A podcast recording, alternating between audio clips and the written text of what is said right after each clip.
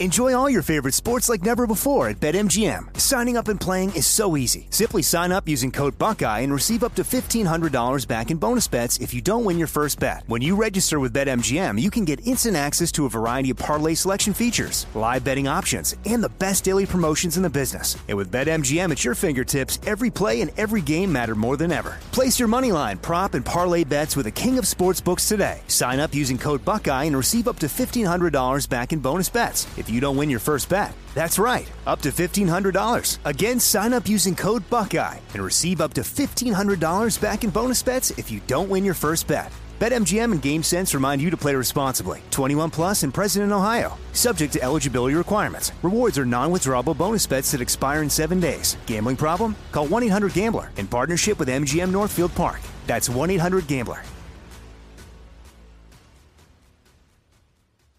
As the number one audio company, iHeartMedia gives you access to all. Every audience, live conversations, trusted influencers, and the insights and data you need to grow. iHeartMedia is your access company. Go to iHeartResults.com for more. My simple solution to the problem was remove people from the scene and help them feel safer. In response to attacks against Asian Americans, Maddie Park raised over $250,000 to donate cab rides to the Asian community. There is so much more work to be done. We really need to come together and tackle this issue as a community. Support the Asian community. Learn how at lovehasnolabels.com. Brought to you by Love Has No Labels and the Ad Council.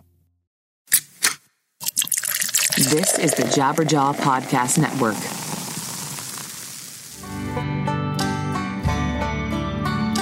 Yo, everybody, welcome to another episode of 100 Words or Less. I'm Ray Harkins, the host, and I am so excited to be talking to you from my home office. And the reason that's exciting is because I've moved into my new house and I've been living with my parents for like a year and almost a half. And now I'm in my own space where I don't have to record in some weird places. It's it is it is so nice to say that. Anyways, yay, let's celebrate. And I'm going to celebrate by bringing a guest on the show that I have. Uh, I, I just never thought that I would be lining this dude up to talk because, um, yeah, I just didn't, um, I, I frankly didn't think he was that interested in talking about his old band. But John Franco, the guitarist and vocalist for a band called By a Thread, which, if you do not know By a Thread, you are severely missing out on some incredible music. They put out uh, a couple records on Revelation. Uh, most people commonly love the Last of the Daydreams record.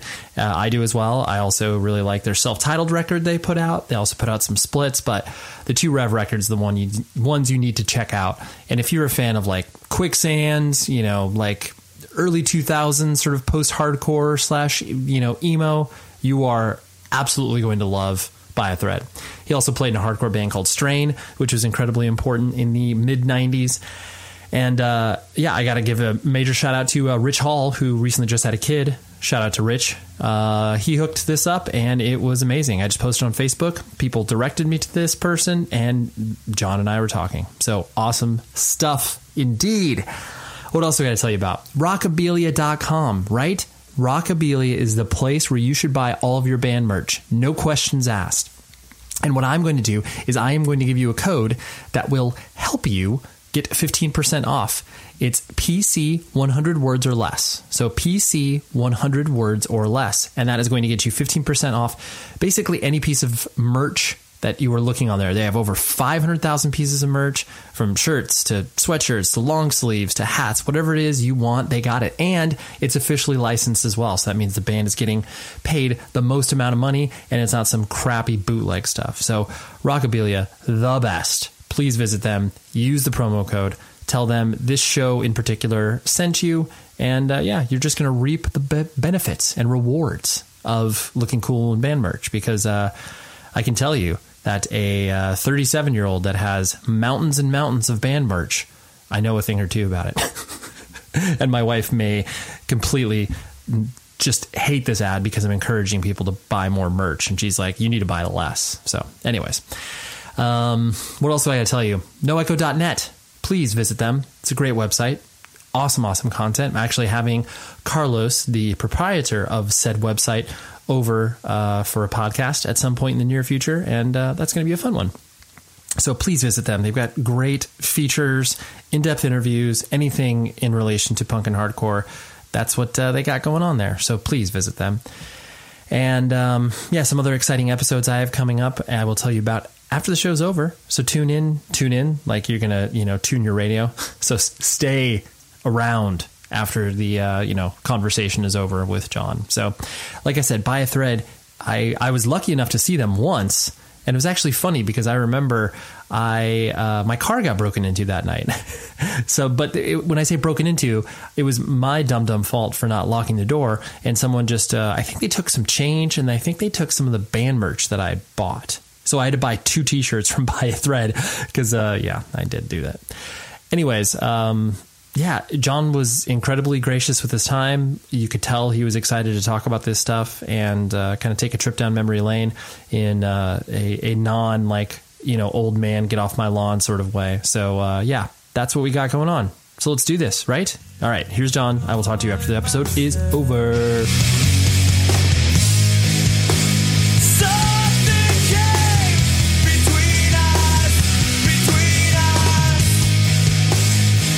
And um, so I, am from Southern California. I'm in like my mid 30s. And so I actually got to see you guys when you played Koo's Cafe in Santa Ana. Oh, wow. Yeah. yeah.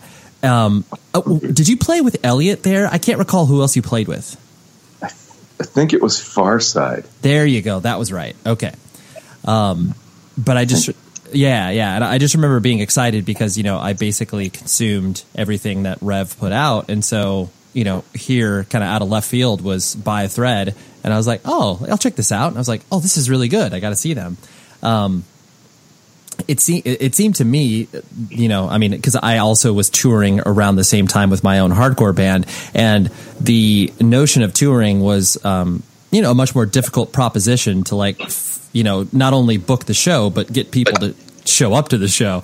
Um, was it uh, w- w- you know, and I realize this is probably maybe a big question to start off with, but like, you know, how, how, do you how do you kind of reflect on you know the touring experiences that you had with By a Thread? Because I'm sure a lot of it was was challenging.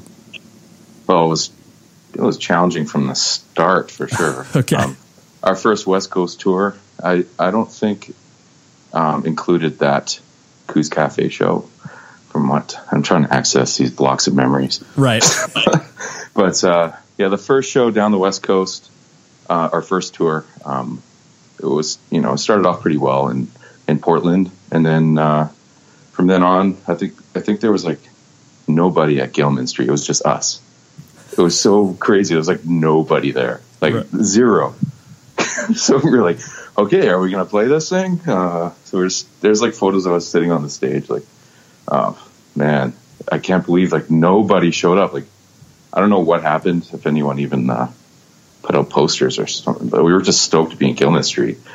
So, but so we played the show to nobody, it's, you know, staff, and then uh, we went down, and uh, I mean, you know, weather is challenging in the winter as well, and uh, I don't know, we just pretty much financed that one ourselves. I think we actually ran into a van problem and had had to get the transmission fixed, like stuck in the mountains somewhere, and that that was another three grand. So we had to call up our our support network, and they helped us out. And uh, yeah, it's it's not easy starting out for sure, and it doesn't matter really, especially for us Canadians. You know, like find that it's kind of hard to break into the American markets or whatever it is uh, no matter what where you came from in the past. Like, we came from Strain, the hardcore band, and right. Um, I mean, we we we played some really big shows in in California, but people didn't really, you know, they didn't really think of us as those hardcore kids. So um, I don't think I think some some of the draw came from Strain, possibly, but it was we were like completely separate from the hardcore scene for some reason, even though we were hardcore kids and we thought we were playing hardcore. you know? Uh, totally, yeah. It, it's just um, so, uh, you know it's, it's post hardcore and like yeah, I, I exactly. I, and I think I think Vancouver in general is just such a interesting you know scene because there is um, you know clearly there have been bands that have come from there and it's you know its proximity to you know Seattle and Portland and everything else kind of you know puts you a part of the Northwest scene, but it it is even even close to the proximity of those things. It is such a difficult task to be like, hey, hey, uh, can you pay attention to us? Like, you know, and we're only about two hours away from our hometown. Like, can anybody show up to this thing? Yeah, it's it's pretty crazy. Every city has like a different sort of take on that. Like certain certain places, seems like it's just kind of more of a social event, and they're just you know just kind of hanging. And other other places, there's people just love music in general. Like just go out to to any show kind of thing that because they love live music. And then there's, you know, then you get into the places with the big hardcore scenes or or whatever. And uh, yeah, certain certain places we felt that California was a it was a definitely a hard place for us to play at times. Um, but we've also had some pretty uh, like memorable experiences there as well. So right, yeah, um, pros and pros and cons everywhere. yeah, not, not just touring. So like that's like that's, that's anywhere you go, you just don't know what's going to happen. It's, yeah. it's a little scary. Yes, it's true. A lot of things hinging on on these shows, like like your your transport can fail, or like finances fail, or yeah. So uh, we've all been we've been there many times, and and was, you just manage to pull through, and it's and in the end, it's you know, in the end, it's just the love for the music. That's that's all that's driving you. You don't you don't care about the risks, right? So yeah. Oh, absolutely. Yeah. Um, and so you know kind of we'll we'll jump around here but you know kind of focusing on you as a person because you know usually when i'm doing you know research for these chats that i do um, you know it's generally easy to find information about most people but um, for whatever reason, you know, By a Thread and Strain in general is, um, you know, there isn't a, a, bunch of stuff in regards to, you know, how you guys came up and, you know, where you all came from personally. But were you, you know, you yourself, were you born and raised in Vancouver? Where'd you come up? Yeah, so I was born and raised in Vancouver and, uh, um, you know, just got into uh, skateboarding in like the kind of mid to late 80s and uh, got got into hardcore that way. So everything's kind of everything stemmed off skateboarding at the time. It was just it was kind of huge back in the late '80s kind of thing. So like I was I remember I was a young kid and I just found my voice skateboarding, you know, and uh, at that time it was all linked together with music. So you you'd go to like a skate competition and there was like like NoMeansNo playing it or something like that, right? It's like like which was a huge inspiration for for me. Like as a kid, that that NoMeansNo band. I'm not sure if you're familiar with them, but uh, absolutely, yeah, yeah. So yeah, you, you it was all just linked together and with people that you uh, could uh, relate to, and it was it was really cool. And then you know, as soon as I started playing, as soon as I started finding out that I wanted to play in a band, I, my parents bought me a bass and uh, just got, got together with some friends, and it just kind of you know snowballs. It snowballed from there. Got so, it. Got it. And what was your um, you know how I mean I guess how did you kind of like your introduction point to you know more independent minded music because you know I presume that even though Vancouver is you know a large metropolitan city um, you know, it wasn't uh, given to you by like you know maybe your, your your mom or your dad. It was maybe older brother, older sister, or you know friends at school. Like you said, skateboarding obviously was a huge thing. Yeah, I think I think it all it came from friends, from from some family. Like my sister was into the Smiths and you know some cool shit, and uh, you know, and mostly from like from my friends and possibly skate skate videos. like hearing cool cool skate rock. I was just like so pumped on it. Right. Uh, at the yeah. time, I even know, I was like, "What is this?" Then and then uh, I heard Minor Threat for the first time. I was like, "Fuck, that's it." I was just like, uh, "This is it." I was like, I'm just living, breathing this right. cool stuff, and I, you know, I was just discovering it for the first time. And uh, me and my brother were just like, like, yeah, we just loved it. We loved Fugazi. We loved minor threat and kind of mix them together. you know, Sure. and it, I think it, it actually, you know, if you listen to some By Thread, you can def- definitely hear that stuff in there. But uh, Right, right. And was your was your brother older or younger than you? he's younger. Okay, got it. Um, and you know, as you started to you know bring this you know probably weird music and weird subculture home, like you know what what was your parents you know take on it, and you know like what did they do for a living, and what was your kind of the, the makeup of the household? Oh, well, yeah, my my dad drove a truck at the time, like, Got it. and uh, my mom worked in a in the hospital, and uh, yeah, so they they were able to to buy buy me bass, buy me a bass and a cool amp at the time. Like, um, I'm pretty surprised they actually did that. I mean, I probably cost them a lot of money at the time, and then I needed someone to play drum play drums. I needed someone to jam with, so I was like, "Hey, you're playing drums, Joe." He's like, "What?" so, so we went and found this cool old Pearl kit, like '60s Pearl kit with like sparkles on it, and uh, I just kind of threw him behind the kit, and he just uh, just went from there, and yeah, and he turned into the freaking amazing drummer. So, Right. um, so we we kind of learned together.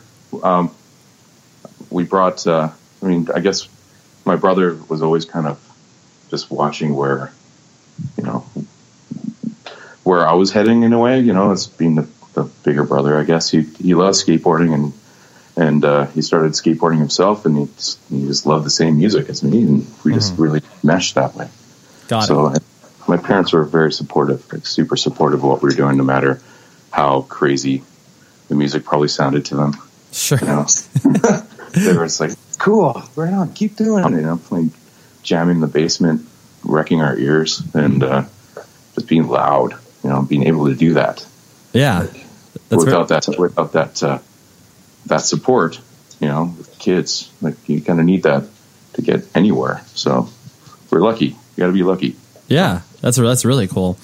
Um, and Vancouver is also, uh, in my experience there, it, it's a, it's such an interesting city because you have, um, you know, I mean, most major metropolitan areas, you know, in North America have this vibe of, you know, there's, you know, a, a downtown, a cultural hub, a center where it's like, you know, this is where the tourists go and it's really nice and blah, blah, blah. Um, But I, I've, I just so distinctly remember in Vancouver where it's like, you know, it's almost like by the block. Like, you know, you have your eight blocks near, you know, the, you know, the, all your tourist destinations, but then it's like, if you go like a block north or south of that, there's some, ju- I mean, it's just like super seedy places. And it's just like, wow, like this is, you know, you're looking at it across the street and it, it's so different. Um, you know, what was your experience with Vancouver in general? Well, Vancouver's changed so much in the last even 15 years, Uh huh. even 10 years. Like it's uh, it's, it's definitely turned into I don't know. I like anything that was cool, anything that had to do with music and and and like anything to do with the music scene is pretty much washed away with you know corporate interests and foreign interests and all that stuff. So I mean, it's, it, all the cool old clubs are gone. All the seedy cool old cl- clubs are gone. So like growing up, it wasn't so spread out. It wasn't so like rich and poor kind of thing, or like drug the drug addict scene was still going on, but it was not nearly as segregated, I guess. You know. So uh, right now, it's it's not what it used to be. It was it was it was a cool, creative city with a lot of places to uh, to express your whatever yeah, to to just do your thing. So um, yeah, I it's I can run through the whole history of Vancouver, you know, but uh, Yeah. it's, it's it was a lot it's a lot easier for us to do what we were doing back then. I wouldn't even know uh, how we do it now, you know, it's because there's just nowhere to to play Right. anybody. Right. Yeah, yeah, I know. I mean, yeah, you definitely go through, especially when you're talking about, you know, all all ages environments or, you know, even whatever, 18, 19 plus. Um, you definitely find in most cities that you have your, you know, peaks and valleys of like, oh man, there's like so many places to play. And then all of a sudden they just go away because, you know, one reason or another. And then it, it definitely takes people being highly motivated to start up a new space and to be able to like preserve that for a prolonged period of time. It's a hard, hard task. Exactly. I mean, all that effort, once it's gone, it's so hard to get back, and it's never the same. And then you lose, you lose some people, and the you know, and and then uh, you just got to keep trying. And that's how the, the, hardcore scene is out here. I haven't been to a hardcore show in Vancouver in a long time, and I, I feel bad for it, but like. Uh, the kids are just they're doing their thing. They're they're building something out here, and it's really cool to see. And uh, I mean, I, I love that pure pure stuff. You know, it's, like get away from the whole rock scene and whatever the shiny club scene that's down on Granville Street out here. You know, so um, they're they're still wanting they want their their time, and they're doing it, which is pretty inspiring. Right, right. Um, and, and, so then kind of, you know, reflecting on, you know, your, uh, you know, as you started to develop your own identity, like you said, you know, you were getting into skateboarding and, you know, you're playing with your brother. Um, you know, were, were you, I mean, just from our, our brief conversation here, you know, it sounds like you were pretty, you know, kind of chill and low key dude. Um, was that kind of the case of who you were like in high school and as you started to, you know, get more involved with music? Um, yeah. So I guess well, skateboarding was looked looked down upon pretty much when I was like me and my couple friends were the only skateboarders in in the school, so um, we were like the outcasts. like it's not like that anymore. Like, but uh, we were, you know, we we'd be chased down the block by rockers or by by whoever gang members. People just wanted to fight us all the time for some reason. So uh, um, yeah, we were. It was kind of that way, and uh, even even music, I guess like I guess that's what kind of drew me to the next um, you know, drew me into music after skateboarding. It was just it's like a continuation of what I was doing already, like with the same people, same like minded people. I just felt like, hey, you know, going to my first show in Vancouver, it was like it was a Sparkmarker show. I think the Smalls played in a band called Cat's Game at this place called uh, Arcadian Hall. It doesn't exist anymore. It's on Main Street. It was on Main Street, but uh, it was like uh, it was just like, hey, man, these these are my people. I feel like I belong here, and and you know everyone was on the same speed, and it was just like pretty awesome, man, to find that. And from then on, I was just like hooked. You know, like, I'm going to do this. I'm going to You know, I'm just into starting a, a cool band with my friends and it was it was all just about starting a band with my brother and my friends, and you know, like just being close, and I, and that's what By Thread was. So like was brothers, pretty much. So. Got it, got it. Um, and you, you yourself, you didn't, you did not play in Strain, right? So By Thread was ostensibly kind of your first band. No, so Strain was Strain was well the first band. Yeah, many many different. Uh, sure. Yeah, it's, it started off with a band called Thumbscrew actually, and okay, uh, they were, we were just we were just like this punk rock kind of fast punky sort of hardcore band, and I was really into Ray Cappo singing, so I kind of tried to sing like Ray Cappo. but uh, yeah, I started off with them, and then we played some shows, and I got to meet Jody from Strain and he was a big inspiration to me. Like growing up, he's like he was older than me. All the Strain guys were older than me, and I was just really into their band. They just they took it so seriously. They just walked in with you know these shows. It's pretty much their kid shows, like kids right. playing. You know, they bring all their crazy gear there, like huge Marshall stacks, and at least that's what it seemed like to me.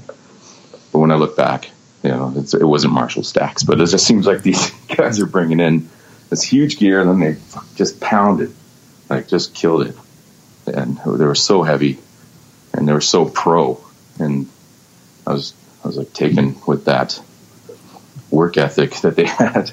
Sure. And uh, yeah, so got to meet Jody, and and uh, we hung out a lot, and um, went to shows, and then I got to meet Sean, and uh, me and Sean became really good friends Like he was like he was my best friend at the time, and and uh, we just continued. Yeah, we just went on, and they had a guitar player. Uh, Strain had a guitar player, and uh, it was Greg Donardo, and uh, I guess something happened and he left the band, and then there was a hole in the lineup. So I was like, And I, in the meantime, I was like, you know, I worked a job like out of high school, and I saved enough money to buy a Gibson SG and a full Marshall stack. I was just like, yes, eighteen year old year old with a full Marshall stack and a and a Gibson SG. So then, uh, I in the meantime, I was actually learning all the strain songs. So uh, Sean came to me and we were we were kind of jamming, and he's like, "Hey, can you play this riff?" And it was like a riff to one of the newer strain songs, and I played it, and uh, he was like really impressed, and he wanted to. He's just like, "Hey, you want to join Strain?" I'm like, "Fuck yes!" Like, let's do this. Right. You're like, of course, I was waiting for this. yeah, it's like it's like a dream come true. Like, wow, this is fucking awesome. Um, yeah. So then, uh, yeah, we Strain lasted for uh, a little while. We went on tour in, in, Europe. Strain did a Europe tour without me and with Jinx playing guitar from Brand Unit. And uh, after that, I was in the band, and also um, Chris Bays, Chris Walker, he joined the band after that, and uh, um, yeah, we just became this the second coming of Strain. right, right. Yeah. and did you? And that was kind of your first touring experience, like because I mean, Strain, you know, did what you guys could. I mean, you weren't, you know, on the road 300 days out of the year, but you know, you you were pretty active. So, did you like, uh, I guess, the touring lifestyle and and that sort of stuff immediately, or was that something that you know you had to become adjusted to once you were out there?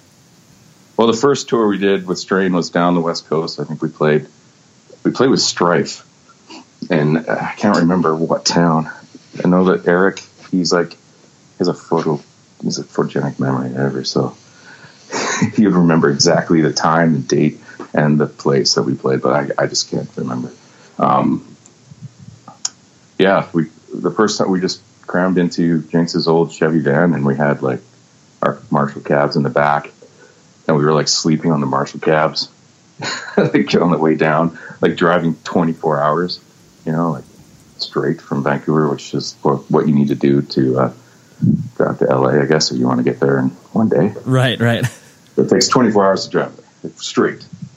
But uh, um, yeah, so this van was just kind of shitty, and uh, but at the same time, I'm like with my my dudes, my bros that I look up to, and and playing with Strife, like holy shit, like this big. Uh, like I was 18 years old at the time now, so it's like like it was kind of a big deal um, for me. Those guys have already been doing it for so many years. Like Eric is is is has been doing it since like the early 80s, so he's been in some pretty crazy bands. So it's like, and he's also he also ran that radio show called uh, Flex Your Head in Vancouver on this uh, on UBC radio. And so I listened to him all the time, and there he is. I'm he's in my band, right? And we're driving down down to play with Strife. So, and that was the show that we got. Uh, I guess Mike Hartsfield came out to that show and asked us to sign to New Age Records. Right, and were, right. were you just? Um, I guess were you just kind of like in in awe at this stuff that was happening because it was something you probably you know couldn't have anticipated you doing a year before or whatever. Yeah, I mean, I guess that's what you'd call it. It's, it's definitely an awe situation, but uh, it, it, just happened so quickly where I'm just trying to take it in, and you know, being young like that, like you kind of take it for granted, but at the same time, yeah, I was just like thrilled. I just didn't know, didn't know if it would last or like, I, it just, it was pretty unreal. Yeah, like it's like everything that I uh, that I wanted, and it's happening. Like it's just it's like the stepping stones were happening, you know. Like, and uh, I met my, you know, was, that's just uh, kind of. It's really hard to even imagine at this time. Like I can't really put myself in that situation, but I was definitely excited. So, and I yeah, kind of I held my my excitement in. You know, you don't want to show right. Play much. play it cool, right? Right. You're trying to be cool. Like, okay, I'm cool. Yeah. I was just losing my mind, really. So. And did you did you like touring? Like you know, just the concept of you know being away from home and kind of you know experiencing new stuff like that. I, I loved it. I loved being out there. I loved uh, you know, driving through strange towns, like pulling into weird truck stops. Like, I just, I, I thought it was awesome. It's just like, it's an adventure. And, and at the, you know, we're, we're traveling, seeing the world together. And then at the same time, we're playing music to people who, uh, kind of, you know, hopefully they know our music and hopefully they'll sing along kind of thing. So it was, uh, I really, I loved it. I mean, our European tour was like two months long, and we played like eleven different countries that time, and and that was you know that got a little crazy being in a in a van with uh, all the guys. Um, some of us went a little crazy, but uh, in the end, like, it just brought us together, and we still talk about that Euro Euro tour like t- to this day. So like we're like those are some of the best days of our lives, you know. The show is sponsored by BetterHelp we all carry around different things that stress us out, right? Like maybe it's something really, really small, like, man, that parking space, it's always taken. And I wish that I would be able to like get it instead of, you know, this person that maybe, you know, is the most courteous and considerate. I know that's something very random, but it's true. We all experience different things throughout the day that trigger us in so many different ways. And there are many times where I have been like, I wish that I had a, a spot or a repository for me to, you know, get this stuff off of my chest. Because if you bottle it up, that is no bueno and then all of a sudden you explode on a coworker or a friend or a family member being like the parking spot and people are like what are you talking about? That is where therapy comes in and i love working with betterhelp because i'm a huge advocate for therapy broadly speaking. So if you're thinking of starting therapy please give betterhelp a try. It is so easy because it's entirely online. It's designed to be convenient flexible and suited to your schedule all you do is fill out a brief questionnaire and then you get matched with a licensed therapist. And if you are not vibing with the therapist for any reason, you can switch it out at no additional charge. Get things off of your chest with BetterHelp. So visit betterhelp.com slash Ray today to get 10% off of your first month. That's betterhelp.com slash Ray.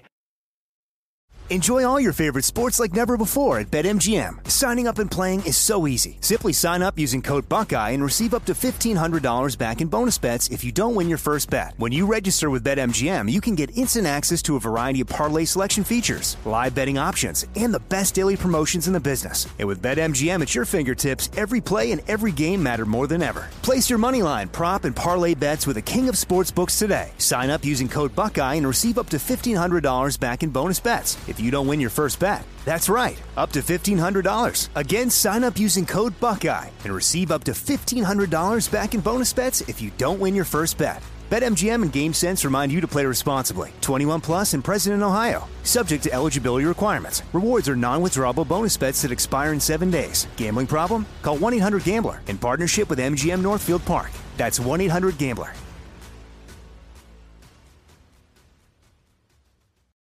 At Grand Canyon University, we believe in equal opportunity, and the American dream starts with purpose. Whether your pursuit involves a bachelor's, master's, or doctoral degree, GCU's learning environments are designed for supportive networking and collaboration. With over 330 academic programs, GCU provides a path to help you fulfill your dreams. The pursuit to serve others is yours. Find your purpose at GCU. Private, Christian, affordable. Visit gcu.edu pardon this interruption, but I have to tell you about an amazing, amazing partner of ours, and that is SeatGeek. It is the easiest, smartest way to get tickets for any type of live event, sports, concerts, whatever it is. If you're searching for a last minute deal or you need the perfect gift, SeatGeek helps you find the best seats, the best prices, absolutely guaranteed. I have the SeatGeek app. It's unbelievable. So j- just download on your phone and I can be anywhere and figure out what it is that I want to do that evening, what shows I want to go to, what sporting events. And honestly, I actually just went to a Lakers game recently, and uh, it was like maybe a couple days before, and I was like, you know what, I want to see what uh, what deals there are, and it's great because they have this color coded system that shows you seats that are very good deals and seats that are like, dude, don't buy that, that's terrible, and uh, it's just so easy. I love it. They also grade every single ticket every single ticket in that venue based on value. And every purchase is fully guaranteed, so you can shop without being scared. Make SeatGeek your go to app for finding the best deals on every type of ticket from sports to comedy, shows to concerts to whatever it is. You will be able to find it on SeatGeek. Best of all, listeners of this very show get $20 off their first SeatGeek purchase. So download the app like I told you to and enter the promo code WORDS today. W O R D S. And that's $20 off. Basically, that's me taking you out for an evening. So, how about we go to a basketball game? How about we go to a hockey game? Something like that. All right. Use the promo code WORDS, get $20 off. Enjoy SeatGeek. All right. Now on with the show. What were you, quote unquote, supposed to do, you know, after you graduated high school, like as far as, you know, a job and like what you were interested in? Or was that like not even something that concerned you because you were so all consumed by music? Well, it's definitely all consumed by music skateboarding. Um, music was starting to take over. Um, but my, you know, so I graduated. And My parents were like, "If you're not going to school, you're going to work."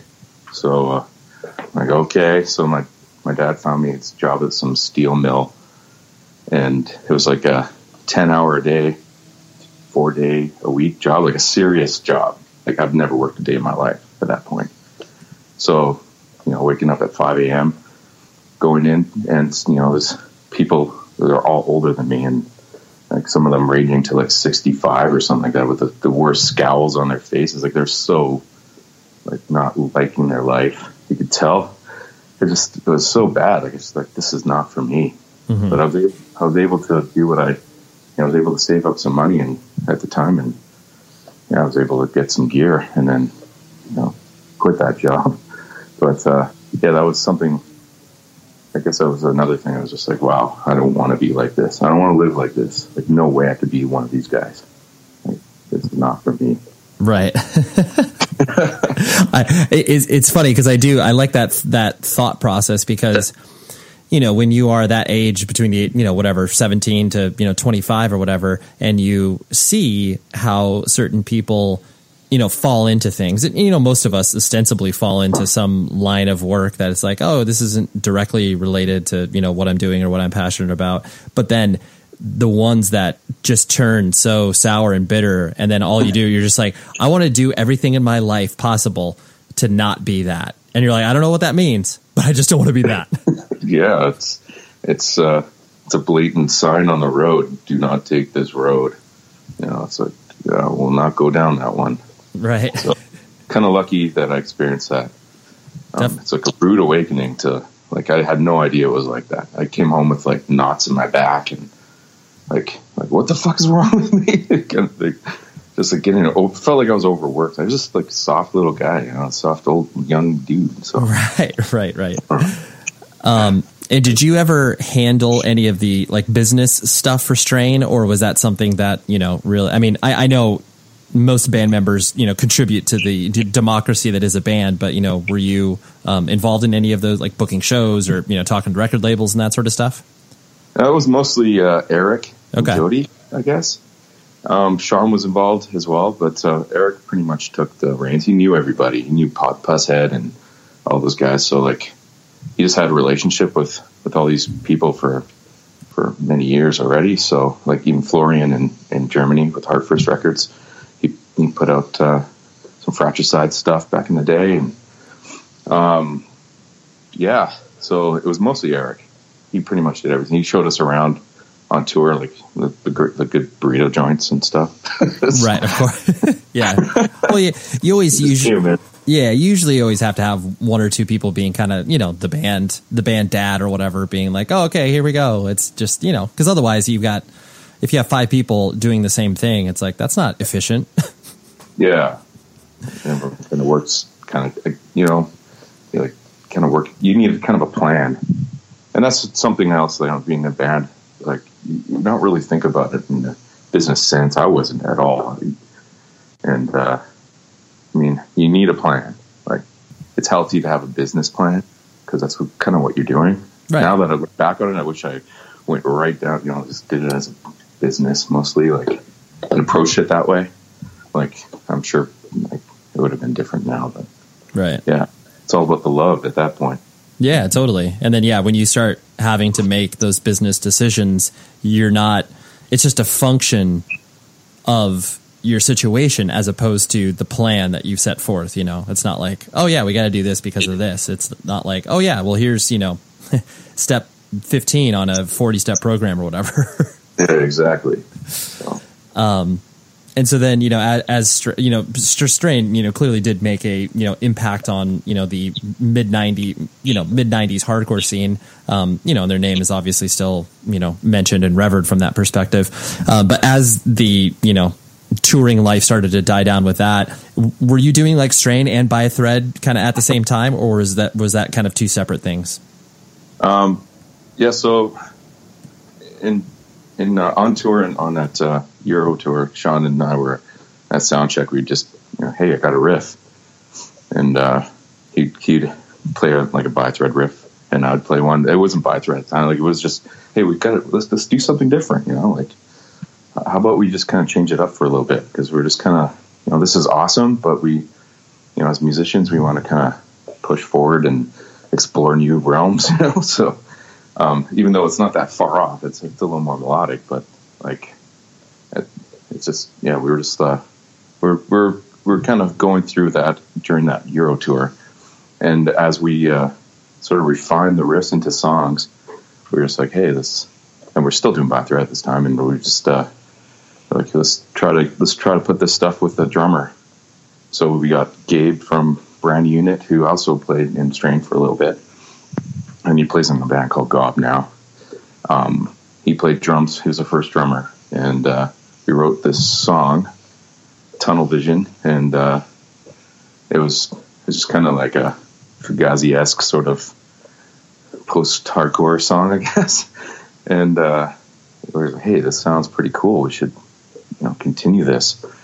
Um, so uh, we were looking for I guess we just like, hey Joe, you want to play? Because Gabe can't do this full time. So, and Joe Joe was in a band. Uh, my brother Joe, that is, he was in a band called Capone at the time, and they were a pretty tight hardcore band, sort of uh, strange sounding, I guess. And uh, he's just like, yeah, let's do this. I'm I'm totally into it. So um, that was sort of the beginning. It was just the three of us at the time. So, and Strain was still going, and um, the guys were kind of Jody and Eric were, were getting a little frustrated with us. Like, why didn't you want to do this? You know, like, what are you doing right now? Like, we should be doing it. We should go on tour. And we agreed.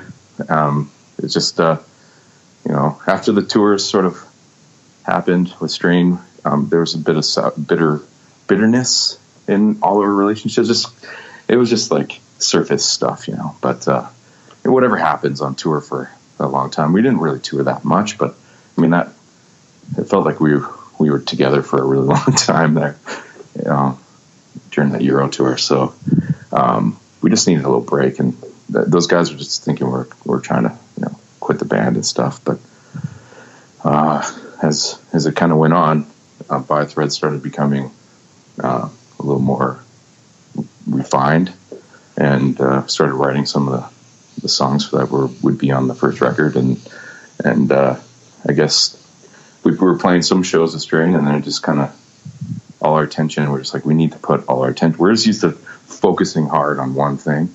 Usually, that's the way we we work really hard on one thing, and we felt that we wanted to kind of at this point work really hard on by thread. So um, that's the path that Sean and I chose, and it's kind of kind of sad at the same time. We're thinking like you know, but we never ever called it quits like with by or the strain. So but we just never really after the R end EP, we just kind of never recorded again. Right? Yeah. So te- technically, Strain still exists. You could play a show tomorrow. yeah, we could, it, but uh, unfortunately, you know, Jody's no longer with us. But uh, right, exactly. Um, yeah, and uh, yeah.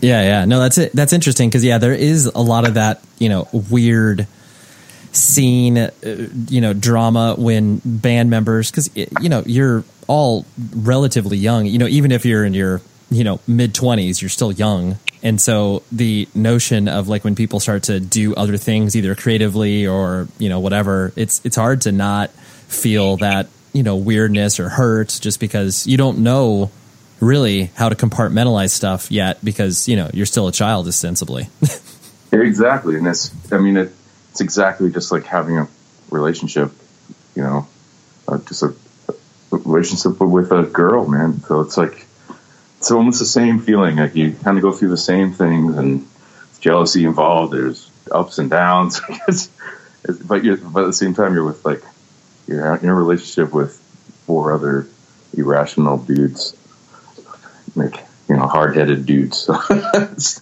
it's not as you know pleasant, obviously. Sometimes, but at the same time, it could be like the best thing in the world. So yeah, for sure. Yeah.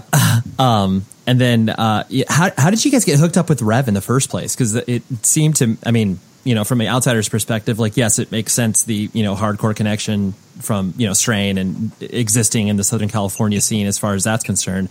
But um, you know, I just remember when because I mean I had a lot of friends and still have a lot of friends that like worked at Rev, and I, I never really kind of dug in to like how how did By a Thread end up uh, you know across Rev's desk. That was uh, that's kind of a, yeah, it's a long story. It starts with like our first show after we refined the songs. Um, we had a couple bass players. One of them was my cousin Johnny. So there's two John Francos in the band at one time, which is weird. That is that, that's confusing. that is confusing. So it was like it was dominated by by my family for a bit, and then he went off to do something else that he was doing, and we got uh, Kelly, who was in another one of my bands in the past. Um, me and my brother played in this band called uh, Duncan, and it was just it was full post hardcore quicksand style stuff, you know. Um, we were into like Lincoln and Hoover and all that kind of stuff. So it really reflected that. And he, we were kind of refined our sound through that band, um, the bass sound, um, what we really liked. And, uh, and I guess Kelly was just learning at that time, but, but when we asked him to play, he already had some experience and he just kind of meshed in and he was our, the bass player for, um, for Last of the Daydreams. So then, uh, we released the record on this label in in Canada called Landspeed Records, it, and it was uh, it's the Gob guys, guys uh, in that band Gob. I'm not sure if you're familiar with them or not. Yeah, absolutely.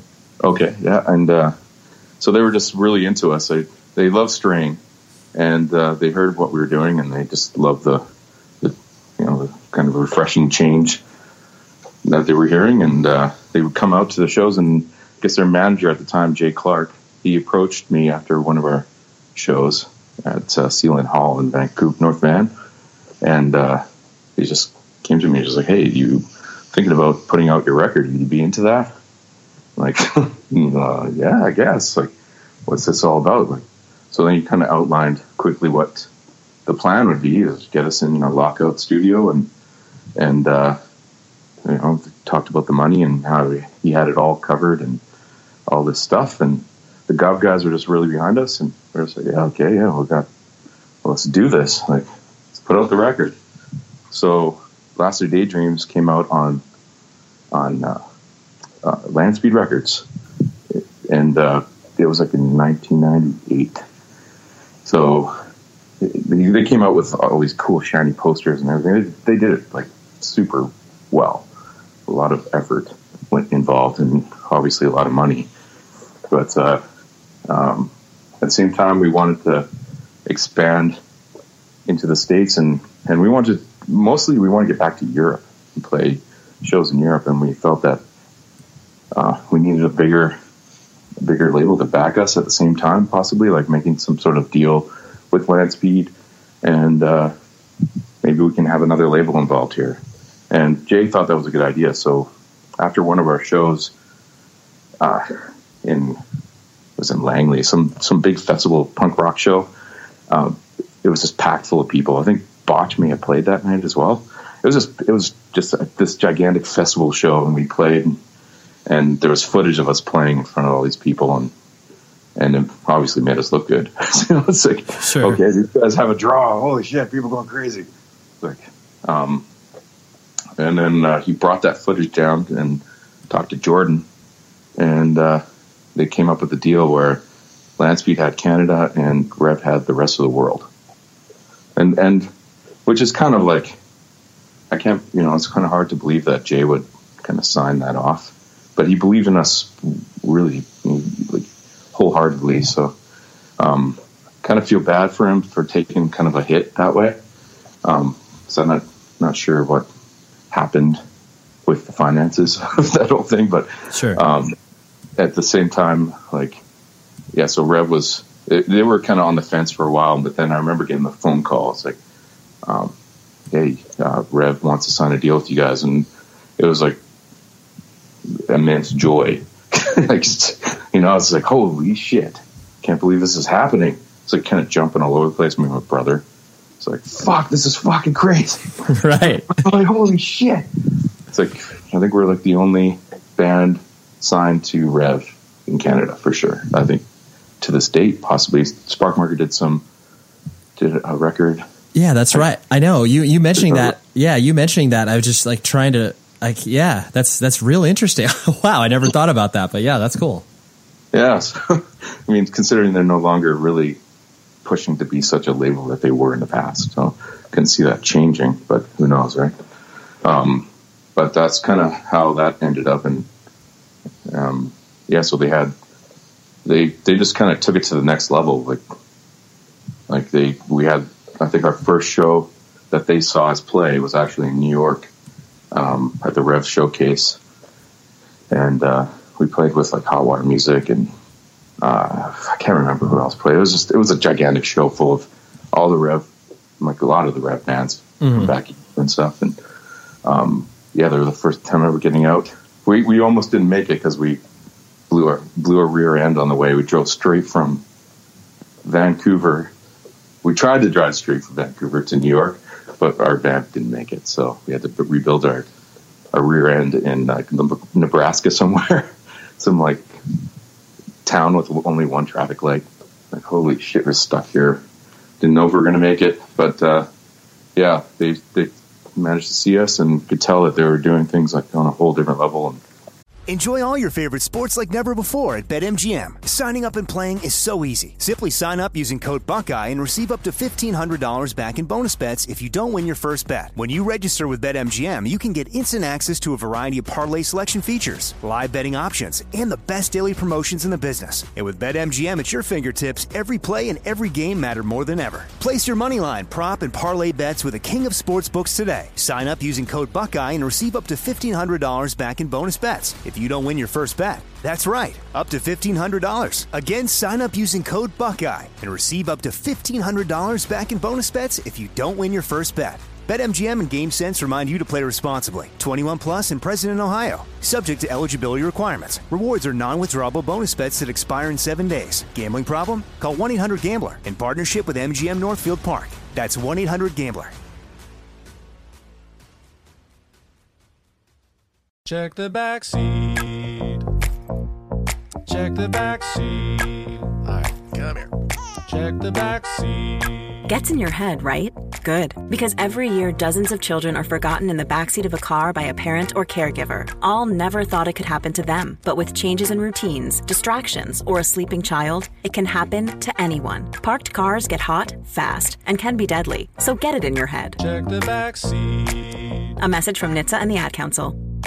Hey, it's Zuko and Kayla from The Wake Up Call. Enjoy your podcast, but when you're done, don't forget about us. We have a radio show. We try to bring a smile to your face every morning. We also talk to some of the hottest country stars of today, and we like to share some good news with That's What I Like. Because Lord knows that's hard to find. When you're done podcasting your podcast, listen to us at 92.3 WCOL. Set your preset on your radio right now, and don't forget you can listen to us online on the iHeartRadio app. Yeah, Re- well, Re- yeah, Re- Rev was definitely. I mean, at that time, they were. You know, uh, I was was Jason Upright your A and R guy there, or yes, he was. Yeah, yeah. I, I, worked with him for years, and so I, I you know, am, and like I said, I've I've known almost everybody at Rev for a long time. So, you know, I usually got to see kind of on the ground floor how these bands were being marketed, and you know how friends were involved, and so it was it was that was the time where you know stuff was hitting hot and heavy with Rev, and that was a definitely a golden era of them turning a new leaf where it's bands of all different styles of you know quote unquote hardcore whether it's you know a band like you know curl up and die and drowning man and then you have a band like you guys and then there was just so much interesting stuff happening at the time and it it all you know made sense under the guise of revelation but yeah it, it's cool that you actually have that you know positive feeling towards that as opposed to you know because it's real easy for band members to be like oh yeah whatever the label sucked and it's like well it was exciting yeah it's like that's the exciting side of it i'm sure you know there's there's sides of it that sucked at the same time but um i mean jordan's always been cool like he's always been cool and supportive of us even to this day like i'm sure I can call Jordan and say, "Hey, Jordan, maybe I'll, you know, remix Last of Daydreams or something. And think we could put it out for twentieth or something? I don't know. I'm sure you'd be like into it, you know. So. Oh yeah, absolutely, totally. Yeah, stand by us. Um, and so it was uh, it was interesting too because I remember um, so after you know last of the daydreams out and you guys you know did what you could to support it and you know people uh, you know generally speaking that record it, it, was you know positively reviewed and people you know the only criticisms i really saw of it were people just like oh it's so melodramatic and you know it's like you know like that whatever. You could say that about any any record during that time period or a time period before that but um the you know from what I recall, and you can obviously shoot me down if I'm completely wrong, but like it seemed to me that there was um, you know like other labels were taking an interest in what you guys were doing because you know you were uh, for you know lack of a better term you know commercial. Like you had singing. It wasn't like you were screaming you know? Um, and like I remember like an eight song demo kind of floating around. Whether it was like that was a demo that you did for like if I remember like Capitol. I don't know if I'm way off base, but um, does that is that ring true at all? Oh man, uh, I think we. I remember they were looking for music for the second record because we signed a two record deal, and uh, I mean we were we put out some EPs on uh, some European European labels as well, just like you know, they let us put out some EPs on other labels, which is pretty awesome. You know, like we should be actually trying to record a record, but they let us do a bunch of stuff like that. Well, and you, um, guys, and you guys did a split too with like Still Life Projector, if I'm not mistaken, right? You guys did, or yeah, some, yeah, yeah, the split with those guys. Um, I don't even know how we met them. Like, yeah. I think yeah. Robbie from Sparkmarker was our manager at the time. Oh, he, got it. worked at Network, and he just had his his mitts in a lot of things. So it's like, uh, yeah, I don't. That's they, they were cool guys. We toured with them, but um, yeah, we didn't really know them that well. But um, they were a decent band. That was that's kind of like way after. I think I remember that eight song demo thing. And I think uh, Rev was kind of like, "What the fuck are these songs?" or something like that. I can't remember because we just, you know, like when you're writing songs you just run like at the time there was like there was no Pro Tools. I, I mean, no one really had Pro Tools, so like all I had, all we had was like these eight track hard disk recorders. So we just you know record ideas down, not like full production. You know, so you got these ideas, and and really, the only people who can hear what these songs could turn into are like musicians or like people on the same page at the time. Like they, they know the potential of the songs so I'm sure when we sent them with like these ideas, like just guitar and maybe like some some shaker or something in the back for percussive, like they were like, "What the fuck are these?" Like, like they're, just, they're I think they got a little pissed off, but uh, but they didn't really understand that these are going to be rock songs. Uh, so and that's that's another thing. Like um, labels only hear what they hear; they don't really use their imagination. Um, they're not as creative as us music types sometimes.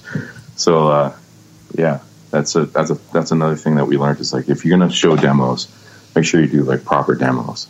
Like, else, well, but did know. but you guys had like because they're you know uh, uh, from the only reason that I had these songs was um you know just because I had already made you know pledged my fandom for By a Thread and you know my I honestly I can't I'm not trying to like you know, uh, air out a person that worked at Rev that gave me the songs. I can't remember if it was, I can't remember if it was Vic or somebody. They, you know, okay. they, they basically burned me those songs and were just like, listen, like, you know, don't share these with anybody. And, you know, th- but I was like, I, but they, they were like full fledged demos. It was like an eight song thing. And I, and, uh, you know, some of those songs, oh. some of those songs ended up being on the, you know, the, the second full length you guys put out. Um, okay. So yeah, those are the, those are, that was after that right. little few go. okay, got it, got it. So we actually went in and did full pre-production for the last record, and uh, we recorded that, and that's what we sent them. Ah, okay, got it. I, Yeah, so that's a learning experience. right, right, right. No, I appreciate that because I, I just, I, but I just remember for whatever reason, and it was probably just conjecture or rumor, where it was like these, you know, these songs that you were doing were, uh, you know, ostensibly to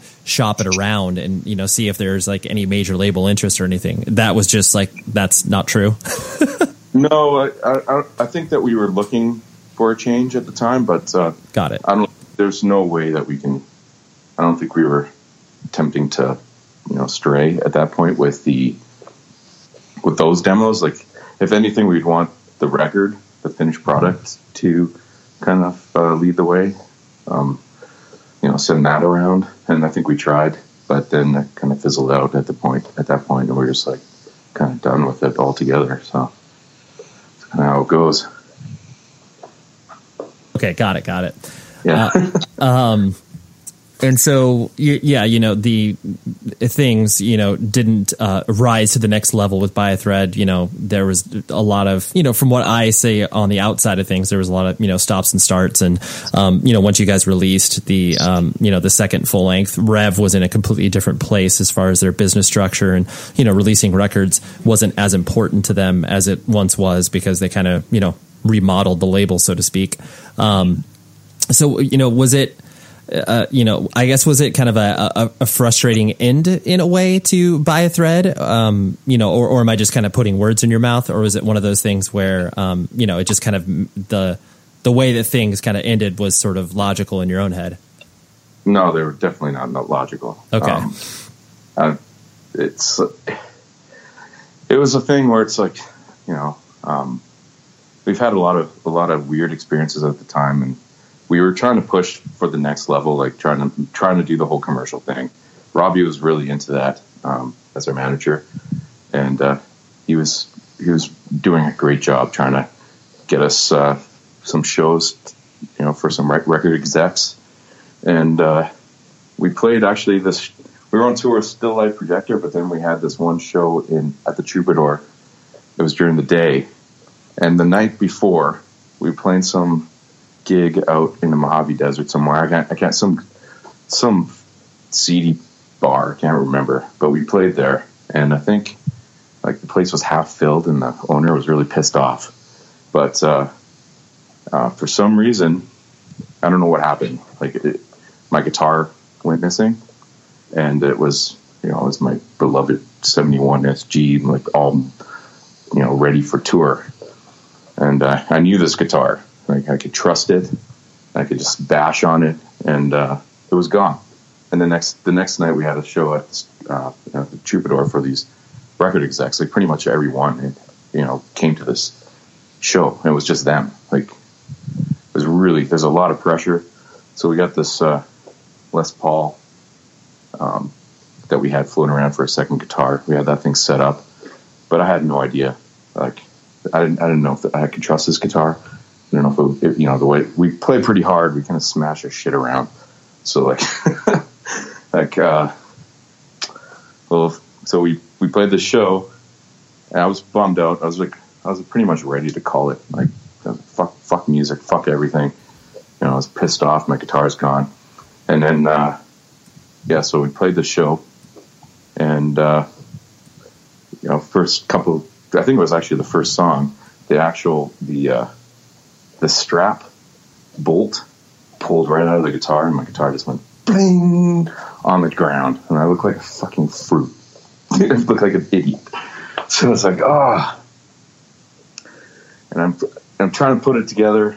These these guys from all these records, like it's a dream show. You know, it's like, wow, this is insane. There's so much pressure here. I'm dying. I'm like going beat red. Um, voices kind of drying up and this is my take on it. I don't know. I don't know what the other guys are, you know, what their take is. But uh, at the end of the show, I just felt like we just missed our opportunity, you know, and and I guess we did. So I don't know if it was my fault or if it was just, you know, maybe just not feeling the music at the time. But uh, yeah, I don't think I don't think we heard from those guys. We may have heard from maybe one of them or two of them, but the way they work, they all kind of have to be interested, or else no one is interested. So um, I don't know what could have spawned from that. Like, could we be on some crazy tours right now as a band, still writing and making money or something like? Is it? Do you really make money on these huge labels, or do you just go into debt and you know? So it's I don't know. So it's a little bitter. That that was sort of coming to the end of the whole thing. So. Yeah, yeah. Well, I mean, it is frustrating too because you, um, yeah, when you put a lot of work into something and you know it doesn't, uh, not even it doesn't pan out the way that you wanted to, but it, you know, you don't feel like you had a, a fair swing at it, um, you know, either through circumstances or you know, a variety of different reasons. Uh, I can understand the the thought process of what you're talking about, where it's just like, oh yeah, just don't don't feel like we had a fair shake, and that's a little frustrating. Yeah, yeah. I mean, that, I mean that continues for in life, regardless. You know, it's like yeah, life is not fair, and that's and that, you know, it's, things have happened to me since those times that are similar. You know, I can like, hey, that's kind of similar to that, and you just learn from it and you move on. It's, really hard not to get emotional, especially when it's like like your life's work and everything's kind of kind of made its way to that point in time. You know, it's like, is this supposed to happen? Is it going to happen? Is it meant to be? You know, and uh, I don't I don't know even if they if the show went well, if, if we got signed, if it would have done anything for us. Like it's it was so far away from our mindset. We are hardcore guys, so like um, we're not into this top forty shit, and our music didn't really belong on the radio at the time. Like it's hard to believe, but like people weren't really putting out music they weren't playing music like ours. Like, they didn't know what to do with it. Like it was still like a strange thing. Not many bands play that kind of aggressive, aggressive sort of melodic thing. Our, our songs, we started structuring them in, in that sort of way. Um, you know, like verse, chorus, verse, chorus kind of thing, just to make them understand it a little bit more. So, in a sense, we I felt that we the the push towards, you know, the being on the radio or being on, you know, trying to do it for real, like you know, as a professional musician, that way, like I mean, you could you could be a professional musician and being independent, no problem. But we were trying to go that route, and I think it kind of destroyed us, you know. Yeah. Oh, totally. Yeah. A, a little bitterness. Sure. Yeah. And then and then you, you have all these experiences with these record with these execs, and I they promise you the world, and then you know the the label gets bought out by some other huge corporation, and then that guy's gone. You're like shit, or like you know they, they just promise you the world and they don't give it to you, kind of thing, and you just and they start turning against you, or I don't know. It's just such a weird scene, like we're, we're, like it's so alien to us.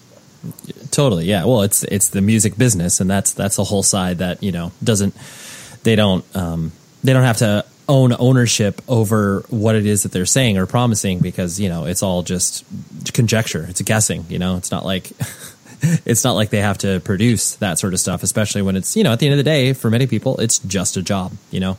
So. Exactly. Um and so then yeah so as you know as, as things transition out from uh, By a Thread um you know like did you I, do, I presume you still live in vancouver Yes, I still haven't left Vancouver. Yeah, yeah, yeah. Uh, and I don't, I don't mean that still. Like, you know, some people oh, are like, no, oh, no. you see, yeah. oh, cool. You haven't left Vancouver, dude? What a loser. No, no. um, yeah, I've thought about it on many occasions. So. right. Um, and you get, cause you guys did, uh, you guys played that Rev Fest in Chicago, correct? Like a couple No, years? that was another disappointment. You guys were, uh, you guys were supposed to, right? Yeah. So we are we were supposed to. So we got the band back together, got you know the guys together, and we got Kelly back in. At, at, Kelly was kicked out of the band because he didn't want to come on tour and he just wanted to work some job.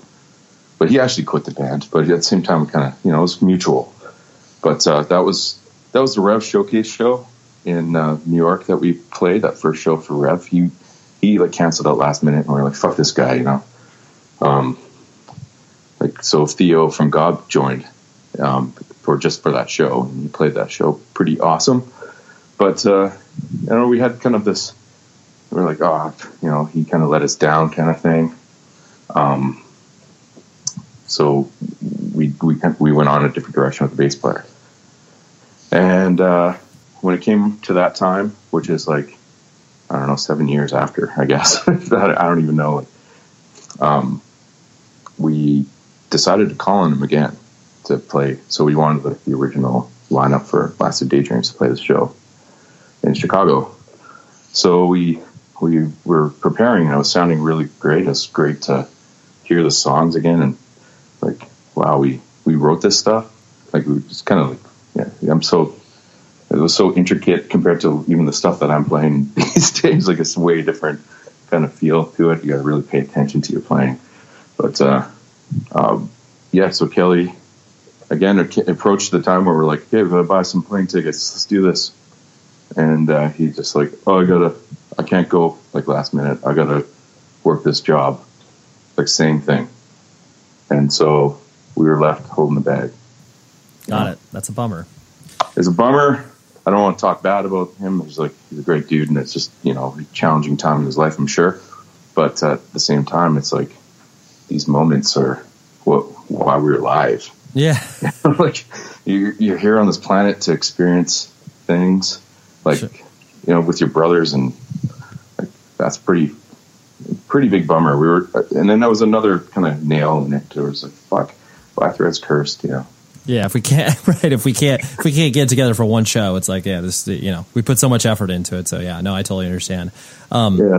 And so then, as you transition kind of out of the, you know, day to day band life in regards to, you know, touring and writing music, I mean, I'm sure you still, you know, uh, creatively contribute to a musical perspective, but you know, how, you, like, what do you do for for a job now? And like, you know, because and you have a family now, correct, as well? No, I don't have. Oh, for some reason I was yeah, just I, whatever. I put ch- I put children in your life, and I didn't need to. So my brother has a, my brother has a family. Oh, okay, uh, got it. Sean Sean doesn't either. So like yeah, we're, we can still go on tour if we wanted to. Somehow. Yeah, yeah, but, yeah. Uh, uh, t- yeah. So right now I'm, uh, you know, I guess after after By Thread ended, I was kind of in limbo. I was like, what am I going to do? I was just, you know, obviously we're bummed um, you know, when, when we, when we, when it was actually over, me and my brother, like we were trying out other members because Sean actually left the band. And obviously he's like a really important member in the band in songwriting process and everything. Like his vision is, I mean, he named the band after, you know, he named the band and it's, uh, it sucked to, to, to have him gone. And then, uh, our bass player left shortly after and uh, me and my brother were like, hey, well, what are we going to do? Try some new guys out? So we attempted, but we just couldn't get that same feeling. Like they just weren't gelling with us. And I mean, we tried maybe three different guys out. And I remember it was Christmas time sometime, and we were just so bummed. Like, whoa. Like, we were so bummed. Like, it's over. Like, fuck. So I continued. Uh, working this job on the downtown east side, the seedy part of Vancouver you were talking about earlier. love um, it, love it. so back down there, and uh, it's like, what am I doing with my life? And so I decided to go to uh, uh, sound school for visual arts. Oh, cool!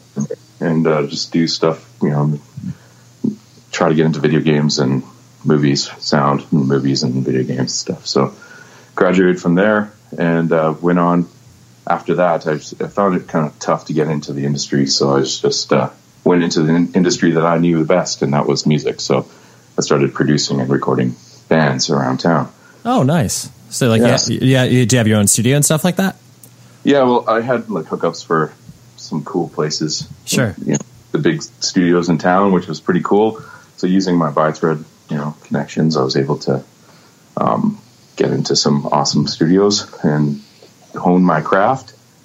And it was it was awesome. And then you know, I, I, it's, it's, the same thing. You start meeting people and they start promising you stuff, and then it kind of goes to shit.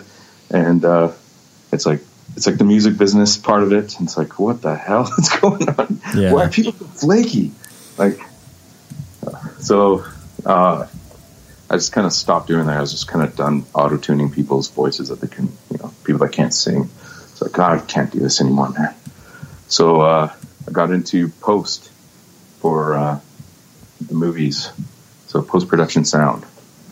So that's what I'm doing now. Nice, that's yeah. cool. That's cool. Yeah. Well, I always I always like it too when people people that have the experience within the you know independent punk and hardcore community go and work with people who have no experience with that and how that cultural um, difference of people like I, I just see it happen all the time where you know because you and I came from this particular scene you know if something comes across our desk in a prof- in our professional life and it's like oh like, I don't know how to do this but like I'll try to figure it out you know? Like you'll it, there's really never the oh it's not my job scenario where it's like you know our first instinct is to like try to figure it out as opposed to I don't know how to do that whatever someone else can worry about that you know? Yeah, I could I could relate to that for sure. so I just I, I, just like that because then people see you know people like yourself being you know like proactive in in some capacities, and then it's just like oh wow like that, that that's cool. Like how do you? the question that I see happen so often with people that come from our scene are just like oh like how do you do so much or like what do you what do you mean you like playing a band too? It's like yeah yeah uh, uh, it, it, yeah, I just I, I, do that as well. And it's like, wait, what? How do you do those two things? It's like it's pretty simple. Like you just do it. yeah, there's. I mean, there's so much. I mean, there's there should be more time during the day, but I mean, there's always some downtime. You just don't really have downtime. Just don't play your video games or whatever the hell you do. Like, go do something like be in the band or I don't know. Like, there's a lot of time during the day for you to find some stuff, but depending on your schedule. So. Yeah, for sure. Yeah, be be be productive. You know. exactly. Boom, there you have it. That was Mr. John Franco. And thank you very much to him, to Rich Hall, to everybody else who uh, helped this convo happen. I loved it. So much fun. And uh, I hope that By Thread plays some shows because that would be, uh, yeah, really fun to see those guys again play the uh, the hits, so to speak. So yeah, like I said, if you have not listened to By Thread, please, please, please do yourself a favor and listen to them because, um, yeah, I think the music and the records have not aged uh, badly, you know, because there are some records where you're in in the deepest recesses of your brain, you're like, you know what, maybe I shouldn't recommend this to a 17 year old. Maybe I shouldn't recommend this to a 20 year old or whatever. They're just, you know, the, the recording quality is not that good. The songs don't, you know, get viewed the same way through another person's lenses. But uh, yeah, I wholeheartedly think that uh, By Thread would be enjoyed by anybody.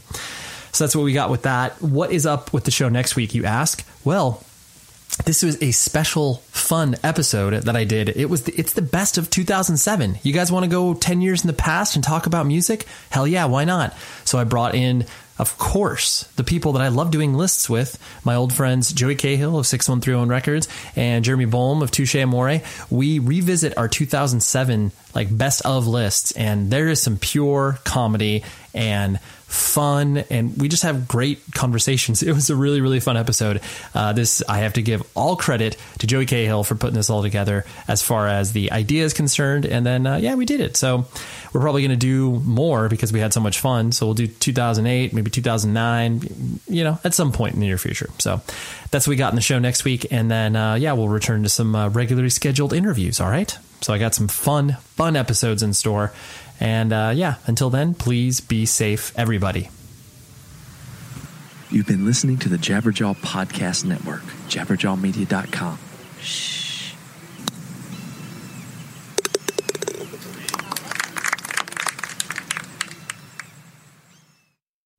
The show is sponsored by BetterHelp. Trust me in saying that no matter who you are, mental health challenges can affect you, and how you manage them can make all of the difference. That's why everyone should have access to mental health support that meets them where they are and helps them get through. BetterHelp provides online therapy on your schedule. It's flexible, simple to use, and more affordable than in person therapy. Connect with a licensed therapist selected just for you. Learn more at betterhelp.com. That's betterhelp.com. Snakes, zombies, sharks, heights, speaking in public. The list of fears is endless. But while you're clutching your blanket in the dark, wondering if that sound in the hall was actually a footstep, the real danger is in your hand when you're behind the wheel. And while you might think a great white shark is scary, what's really terrifying and even deadly is distracted driving. Eyes forward, don't drive distracted. Brought to you by NHTSA and the Ad Council. It's the Breakfast Club, the world's most dangerous morning show. Hey! Angela Yee is kind of like the big sister that always pokes you in the forehead. That's not how it goes? That's not how anything goes. Envy's really like a robot. One of the best DJs ever. Believe that. Charlemagne is the wild card. And I'm about to give somebody the credit they deserve for being stupid. I know that's right. what is wrong with you? Oh. Listen to The Breakfast Club weekday mornings from 6 to 10 on 1067 The Beat. Columbus's real hip hop and R&B.